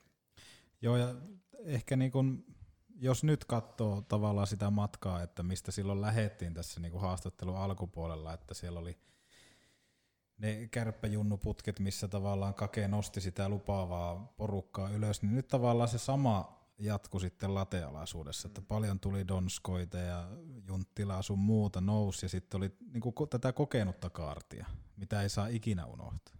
Niin se oli vähän sama henki. Joo, ja jos ajatellaan silloin, että kun meidät nostettiin, niin samallahan meillä oli kokenutta kaartia, oli Laukkasen Papua ja Palsola Sakkea, oli Myllykosken Mikko, oli hyviä kokeneita esimerkkejä silloin, ja sitten että varmasti osa sitä, että haluttiin niin sitten taas mahdollistaa niin nuorille, ketä nyt on, niin sitä tavallaan sitä samaa jatkumoa, ja, ja tietenkin ketä mainitsitkin, Junttilat ja Donskoit ja Pokaat, ja nämä oli silloin, mutta sitten jotenkin myöhemmin Nutivaaraa ja Ahoa ja Jesseä ja no Kuokkanenkin tavallaan kumminkin käynyt, käynyt niin junnupolun läpi, vaikka ei niin sitten liikassa pitkään ollutkaan, mutta sitten on paljon myös niitä, ketkä on niin muualle liikaa mennyt, että kyllähän se on niin kärppien iso vahvuus ollut niin aina kun on menestytty, tulee omia nuoria ja sitten on sopivasti niitä köpöjä siellä seassa. Köpöjä. Köpöjä. Ja, mutta kyllä sitä vaatiikin, että sieltä nuorista uskallettaa niitä nostaa. Ja, kyllä.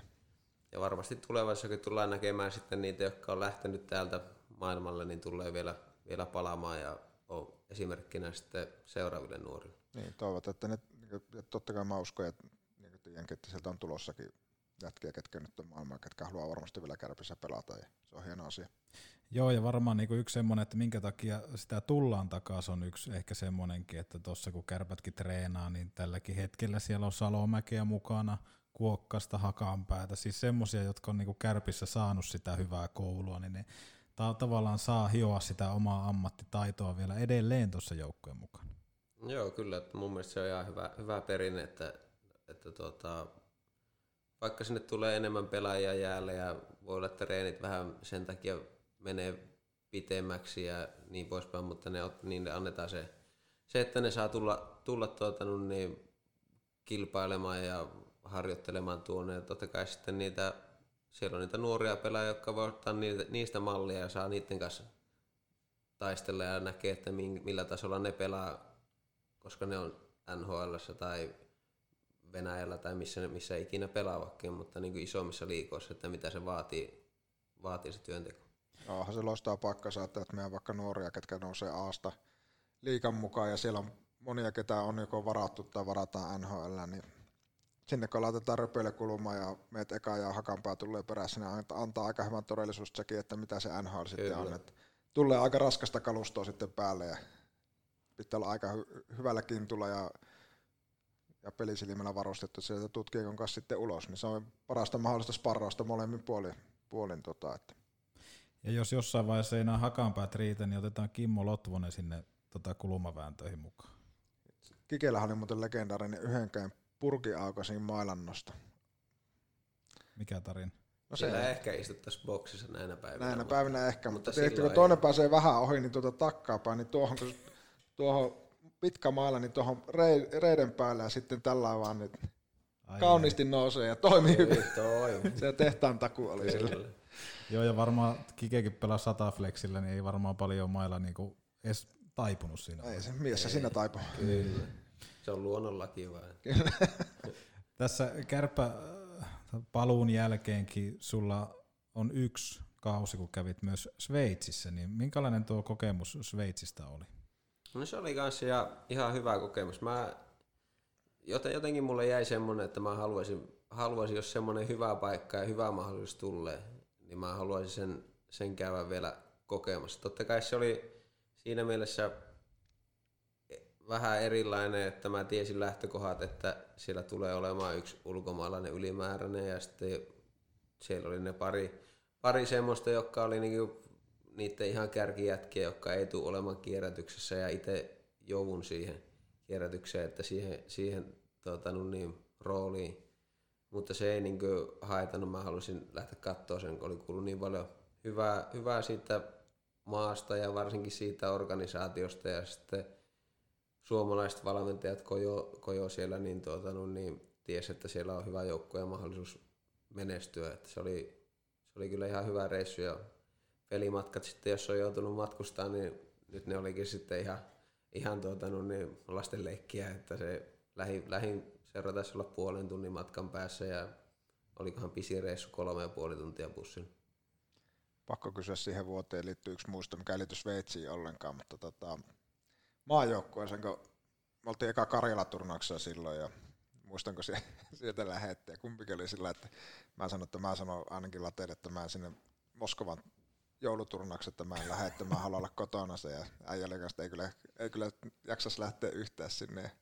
Ja sitten mä Late soitti, että lähdetään samalla joukkueella, ja sitten mä, että saisinko mä jäädä siltä, että mä haluan olla kotona, ja sitten se siinä vähän aikaa, ja sitten se sanoi, että okei, että sille passaa, ja ymmärsi sen, ja sitten katsoin listaa, niin äijän nimi oli siellä listalla, mutta siitä meni päivä, niin, päivä, niin tuli loukkaantuminen. Nyt on pakko kysyä, että loukkaannutko nämä oikeasti, kun sulla tuli joku pieni polovivamma vai mikä sulla tuli, mutta vaihto, että pitikö se saada semmoinen niin sanottu, olisiko tästä Sveitsin polovi, loippapolovi tuli siihen. Sä, mä, mä sanon, että mulle sama kuin Lasse. no ei, ei, vai- ei vaitiskaan. Kyllä mulla joku, joku vamma oli polvi, mulla taisi vääntyä sen verran. Joutui, joutui jättää väliin ikävä kyllä. No, mutta ei se enää ehkä niin, vaikka maajoukko oli hieno aina niin arvokisat, mutta kyllä se aina vähän se Venäjän turnaus silloin joulu, joulualla oli aina aika saattoi olla vähän klassisia reissuja sinne, että mentiin vähän ympäri Venäjää ja muuta monesti. Se on aika kova setti siihen, on pelattu aika paljon lätkää siihen mennessä. Niin kyllä, ja siellä ei ihan, ihan tota, no niin, hommat ja järjestelyt aina toiminut sillä niin kuin oltiin suunniteltu, niin ne on, käy, olisi siinäkin mielessä käynyt raskaaksi. Kyllä. Joo, eihän teillä niinku, muistan ainakin, juteltiin Lassen kanssa siitä, että taisi olla Lasse omassa jaksossaan se, että tavallaan siellä Venäjällä aina tuli turpaa ja Kyllä. päätittekin jossain vaiheessa, että ei me perkele enää, jos kutsu tulee, niin ei Venäjälle ei ainakaan lähde. Se taisi olla, olisiko se ollut 17 MM-finaalin jälkeen sen bussissa, kun mentiin aamun, seuraavana aamulla lentokentälle. että Tähän maahan ei tule enää Ei, ikinä.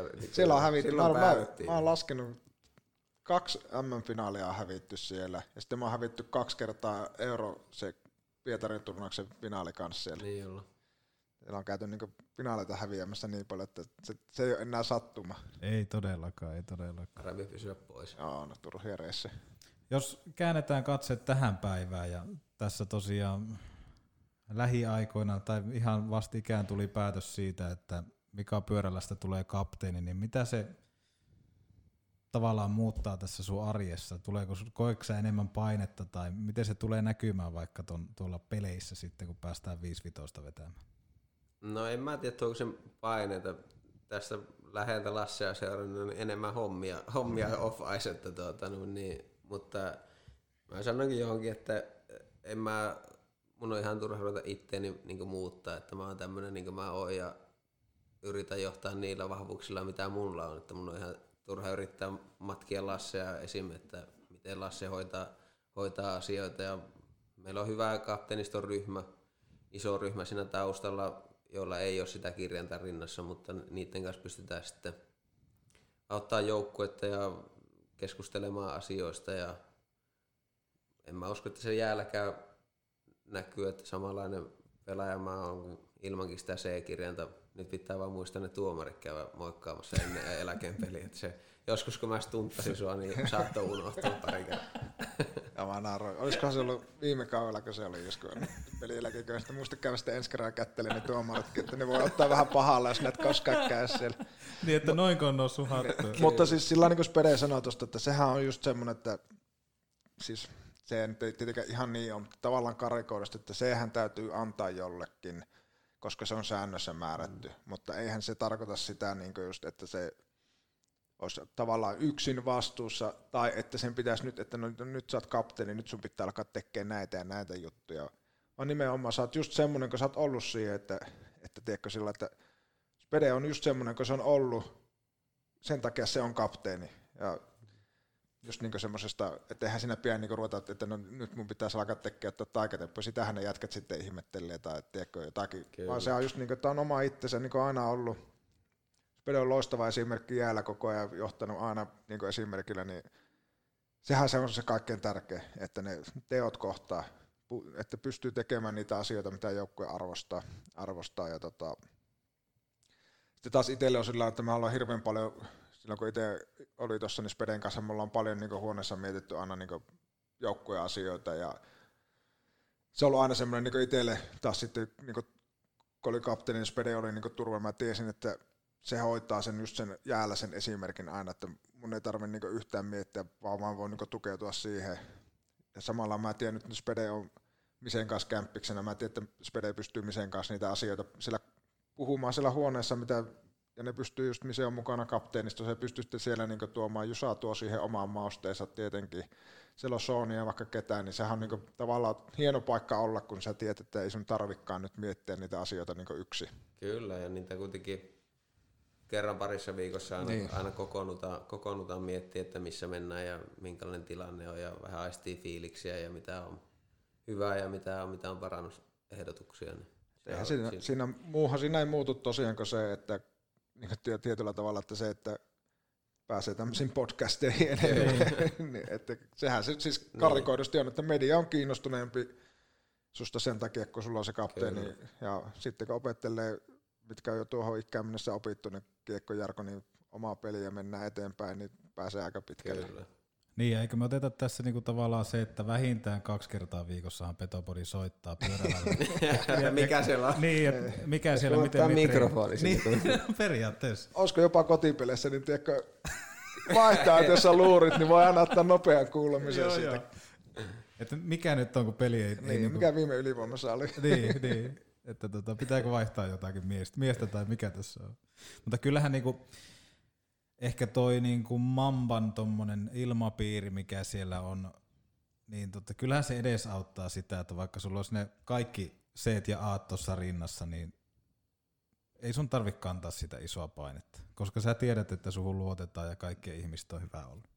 Kyllä, että se, se kyllä auttaa, auttaa paljon. Jos mietin, tuossa tuli nimeltä mainitsematon nuori pelaaja, kävi pyörätestistä ja olet, oletti tuota, no niin pyörätestin jälkeen, että kun se on, että ei tarvitse osallistua palaveriin eikä mennä jäälle, niin tuota, mietittiin tuo Jussin kanssa, että tämmöinen, olisi tapahtunut kaken tai kojo aikana, niin vaikka, että se olisi ollut vähän erilainen palate kuin mikä Mampalla tuli, että vähän naurua siihen, että no että huomenna uudestaan. Että, tuota, no, niin, sillä että, että sie, siellä ei niin syytellä ja sormella osoiteta ketään, että kaikki on ihmisiä ja joskus sattuu, sattuu virheitä ja yhdessä kun touhutaan ja niihin keksitään ratkaisut, niin hyvä on. Ja just, että niin lähtökohta kukka ei tee sitä niin tahalleen. Niin Ei. Sitten ne on inhimillisiä virheitä Kyllä. ja niitä sattuu. Ja totta kai me, ketkä ollaan vähän erilaisen koulun läpi tullut, niin aina tulee semmoisia flashbackkejä, että, että niin kuin sanottu, jos Mampa sanoo nyt, että huomenna uudestaan, niin välttämättä silloin olisi voinut olla tuossa kopin toista päästä, käyty, käytävän toista päästä, käytä hakea vähän aapuolelta vauhtia ja tultu ehkä sitten uudestaan. Kyllä.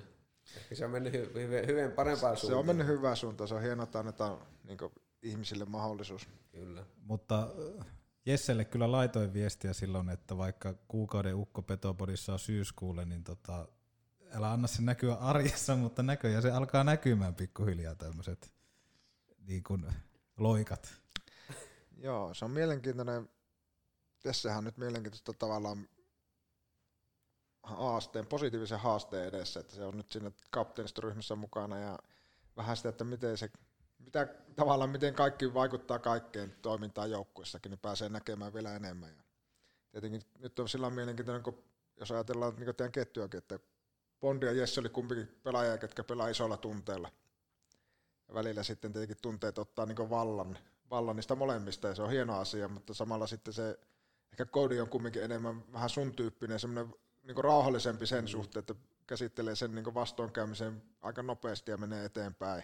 Se on mielenkiintoinen paikka vähän niin kuin Jessellekin nyt olla siinä taas erilainen ympäristö, mutta samalla varmaan niin hyvä paikka Jesselle taas ottaa sitä seuraavaa steppiä siinä teidän rinnalla. Ja varmaan myöskin se, että joutuu aika paljon enemmän spekuloimaan ne asiat myöskin niin Lontouksen. Kyllä joo, että nyt saa kieli, kielikylpyä, se on tuota, no niin Koodi ja Seanin keskellä istuu kopissa, mutta kyllä sitten niin Jessestä huomaa, että se, se on ottanut niin hyvällä sen, sen tuota, no niin A siihen rintaan ja puhuu, puhuu niin ihan oikeasti itsestään sillä että hoksaa niitä hommia, että milloin, milloin esimerkiksi näissä viime peleissäkin vähän, vähän tunteet rupesi viemään ja niin se, se on niitä niin kuin, niihin kiinnittänyt paljon huomiota ja hoksaa niitä ja varmasti tulee niiden kanssa tuota, no niin parantaa. On ja se on huikea nähdä, kun se on niin, niin hyvä sydäminen Kyllä. ihminen ja se tosissaan välittää, niin se varmasti myös niin välittyy niille pelaajillekin, että se on aidosti välittää siitä joukkueesta kyllä. Joo, varmasti.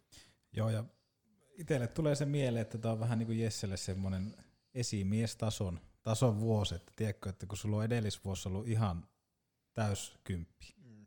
playerit vaan, kun ei päästy kukaan valitettavasti näkemään, mitä se olisi ollut, mutta tavallaan, että sä oot saanut sen peliilon ja sitä kautta nyt tota, sä joudut joka päivä siellä arjessa käymään ne palaverit läpi ja tavallaan, että sun pitää alkaa oppimaan, että mitä muutakin kuin se on, kun se on se pelkkä 60-minuuttinen peli, että siellä tosiaan mietitään, että mikä, miten tämä joukkue menee oikeasti eteenpäin.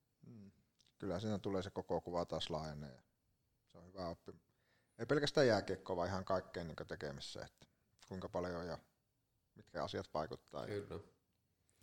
Otetaan tähän loppuun sosiaalisen median kysymyksiä. Petopodi. Parasta mitä voi kuunnella housut jalassa. Tai no eihän tähän housujakkaa tarvita. Ose heleppua. Ajovarusteet. Ajoon kuin ajoon ja vapaa-aikaankin. Tarvikekeskus Oy.fi. Jarno Kukila haluaa kysyä, että jutun mukaan Spede treenasi Flyersin treenejä ennen liittymistä joukkueeseen. Pitääkö paikkaansa? Flyersin treenejä? Ai mm. jää, täällä jäällä vai? Näin, täällä jäällä. Näin mä se ainakin käsitin. Spedehän reenasi silloin niin tuolla se luulit, että se menee Broad Street Bullies. niin, Kamppailuklubilla. Kamppailuklubilla veti. veti tota, vapaa-ottelu mm. tähän häkissä. Kyllä, luistimet jalassa. tuota, en mä muista, jää, jäällä, kärppien kanssa oli jäällä. Jäällä ja tuota, no, niin, ei sieltä mitään, sen tiesi, että se tulee olemaan kahden maalin testi, että se pitäisi päästä alle 12. Et siinä tavallaan vastausta tuohon. No sitten tota, Lenne Kemppainen halusi kysyä, että pyörälällä oli vielä huhti-toukokuun vaihteessa talvirenkaat alla. Pääsivätkö kesärenkaat koskaan Volkkarin alle? Pääs ne, mutta tota, tää, se on tämä klassinen, niinkö, ehkä mä niinku vanha, vanhaan rytmiin meni siinä, että playerit eka ja sitten ruvetaan vaihtelemaan renkaita.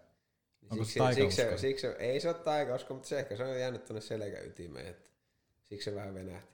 Silloin alkaa vasta kesäkausi jääkiekkoilijalla. Niin Mitä ennen ammattilainen vettää. Venekausi alkaa. Niin, venekausi alkaa vasta sitten. Pöyhönen haluaa kysyä, että aikooko Mika jatkaa kärpissä 40, 50 vai 60-vuotiaaksi? Oho. No, veitän nyt ainakin tää kausi ja katsotaan sitten, sitten tuota, no, niin, mi, mihin, mihinkä asti, mutta ei ehkä ainakaan 60 eikä 50 vuotta.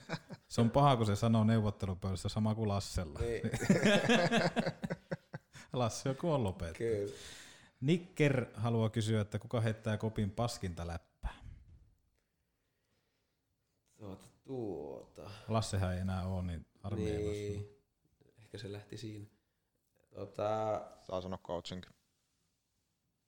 Meinaatko, että sieltä tulee? No, tota, no mä, se on karsinut aika paljon niitä, puujalaka, puujalaka, Me ollaan kaikki saatu kenkään. niin, kaikki, kaikki puujalkaäijät on saanut lähtiä, että siellä on kyllä ihan oikeasti hyviä juttuja nyt. Oho. sori Lassi. Aika, aika kova, aika Mutta kova. se, tällä se Ehkä, huomataan. no pit, pakko saada miseä pikkusen. Kuitenkin semmonen, niin se, se, ja se joskus yrittää niitä puujalkaa, ne ei vaan toimi sillä. Se Joo. on kyllä totta. Teenen 20, että sanoit joskus haastattelussa, että näkisit itsesi City Marketin kassalla. Nä- Näetkö vieläkin?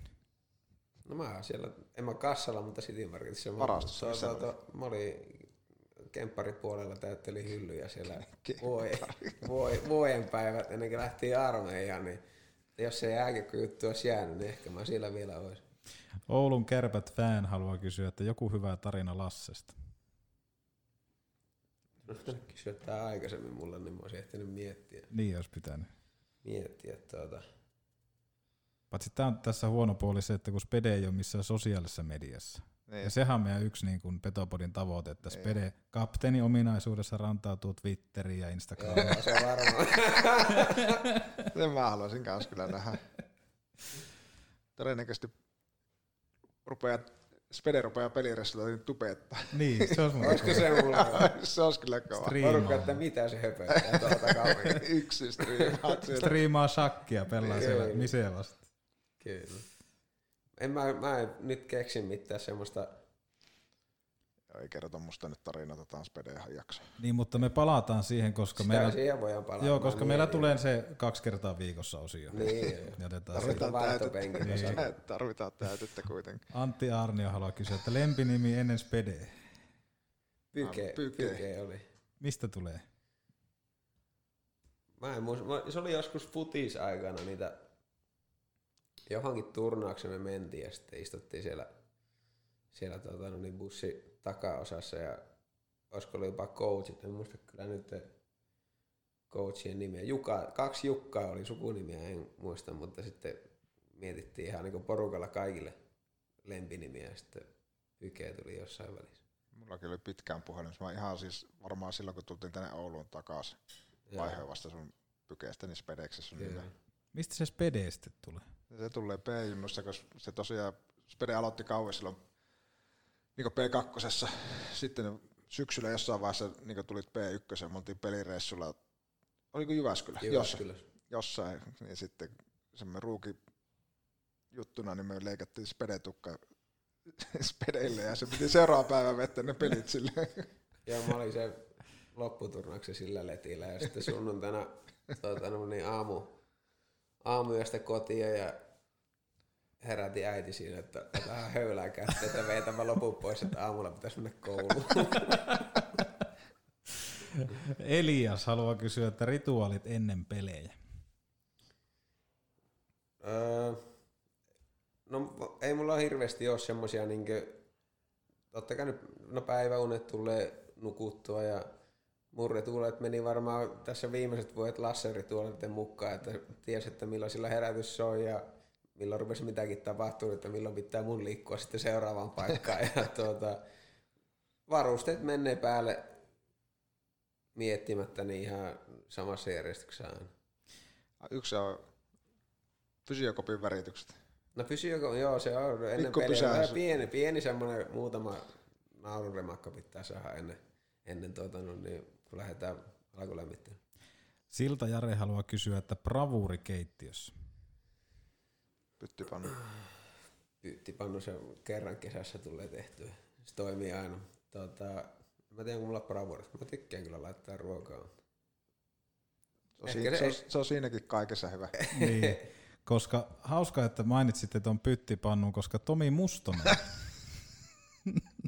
Coach chef. joo, hän, hän, Apulaiskokki. Hän on tota lähestynyt, hän, hän lähestyi Petopodin toimitusta kirjeelle ja halusi kysyä, että haluaisin kysyä Pärriltä, että mikä on tärkeintä Spydärin valmistuksessa? No, tota, siinä on paljon, jos, jos tota, ei muuta kysytä, niin siinä on paljon asioita, mikä on tärkeää, mutta varmaan eniten tulee sanomista, jos kuutiot ei ole samankokoisia makkarassa ja perunassa. Joo. Et silloin kuulemma tuota, no niin vaikea, vaikea saada tasa, tasasta lämpöä kaikki. Sitä mä en ole ymmärtänyt ikinä, kun jätkethän tekee tosiaan se spydäri. Mutta mä en ole sitä tainnut, kun sehän kumminkin tehdään, ettei tee lenkistä se. Ei. Niin miksi se pitää pilkkoa edellisenä iltana? Se kuulemma vaikuttaa makuun. Eikö? Ei. Potut keitellään eka ensimmäisenä iltana. Edellisenä iltana. Sitten aamulla ruvetaan pilikko, pilikkomissavuutta. Mutta siis paljon liittyy.